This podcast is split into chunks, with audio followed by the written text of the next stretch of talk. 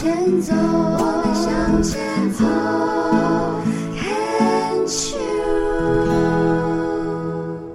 牵手之声，跟着佩霞学快乐。首先我要谢谢所有支持我的朋友啊。今年2022年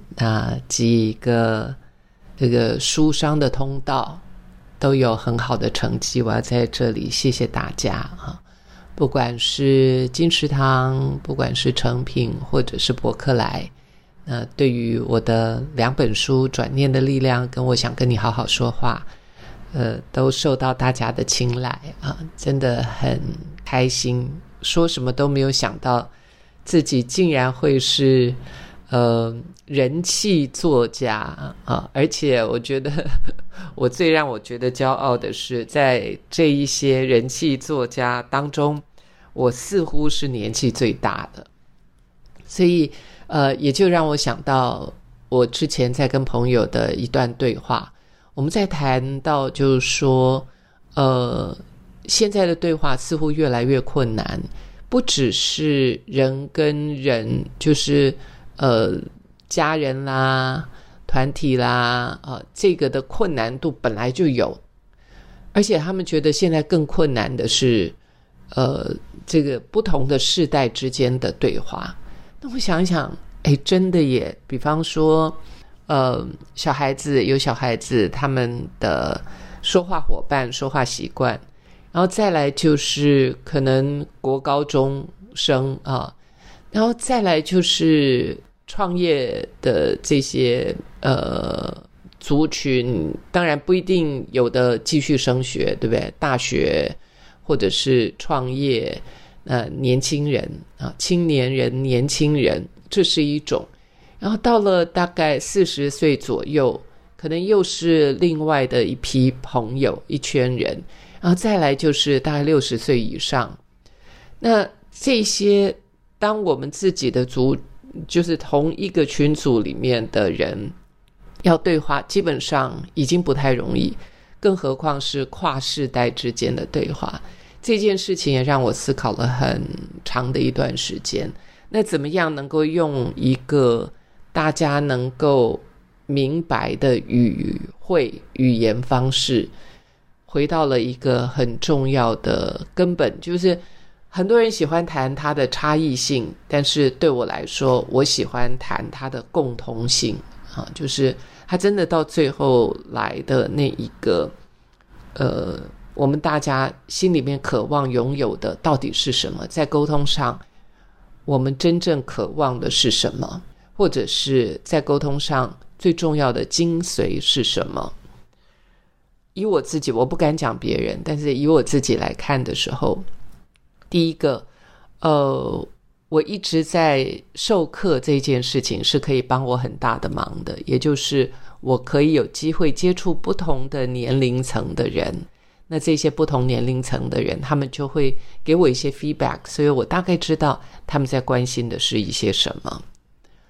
不同的年纪关心的不一样，关心课业，关心交女朋友，关心事业，关心跟父母亲的相处，关心自己的财务状况啊，关心老后我们怎么样安排，这真的是不同年纪。然后还有一个年龄层是关心子女的教养啊。所以当我们把这些沟通的要素都摊在前面的时候，我还是认为人跟人之间沟通最重要的就是要真诚啊，在于真诚。真诚、诚恳这件事情，如果没有诚恳，没有真诚，这里面就会只是谈事情，而不是谈人。那现在我们越来越看到，我们要在沟通上，我们要看到的是人，而不是事。是会因为今天早上发生的，或一个礼拜之前发生的，或一年之前发生的，可能会有所不一样啊，事情会有所不一样，但是人跟人之间的信任与否，那如果这个信任没有建立的话，可能3年以后你看到他，你还是一样跟他只是很表面的互动。所以很开心能够在这一个部分上有这么多年的学习，然后也有这么长的时间可以跟大家一起分享真诚。当我带上我的真诚的时候，不管我今天是跟这个摊贩的老板，或不管是跟一个外商公司的 CEO 啊，为什么说外商公司？因为它资产比较大嘛，感觉上，因为它是比较全球的。当然台湾也有我们本土的公司已经是进军到国际的市场上，而且做得很好。那我所谓的就是，好，这样说好了，换个方式说，这种国际机构的 CEO， OK， 我总是带着一个人跟人之间最单纯、最纯粹的那一份交流，所以很容易我会把对方的那个头衔放掉放下，而看到的是人，而不是他的那顶帽子。但是话又说回来，那顶帽子重不重要？那顶帽子很重要，因为那顶帽子就会是一个我们应对进退在社会上大家的一种共识啊。那这一点我是有的。比方说那又可以再多讲再细一点啊。比方说我今天如果遇到总统，我有没有跟他在同一个空间里面？有。今天我如果遇到总统，遇到了行政院院长，我们先姑且不谈他的背后的那些自己的一些对这个政党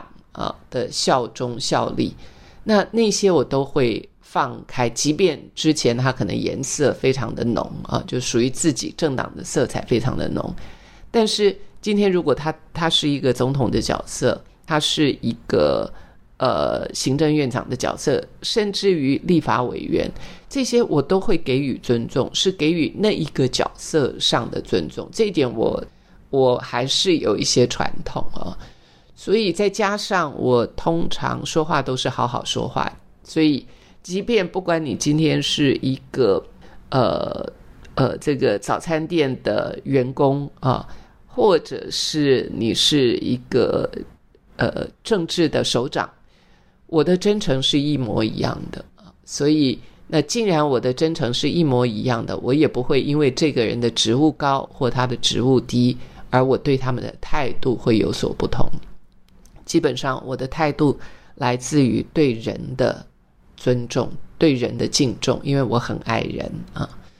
所以这就让我减少了很多那种不必要的头脑的算计、计划，跟把对方看你要放在哪一个位置上对我来说，我在心理上、在互动上，我是尽可能让自己是非常真诚的。那这一点，它的对于我来说，我的训练跟学习一定是放在我自己身上而不是去放在别人身上，别人应该怎么样，不是，而是我看待我自己，即便是一个2岁小孩、3岁小孩，我该有的就是对人类的尊重、敬重、距离、界限，这些我还蛮清楚，我都还放在心上那不只是放在心上，而且几乎就是跟着我，几乎就是这样跟着我生活着。所以不晓得各位，你对于如何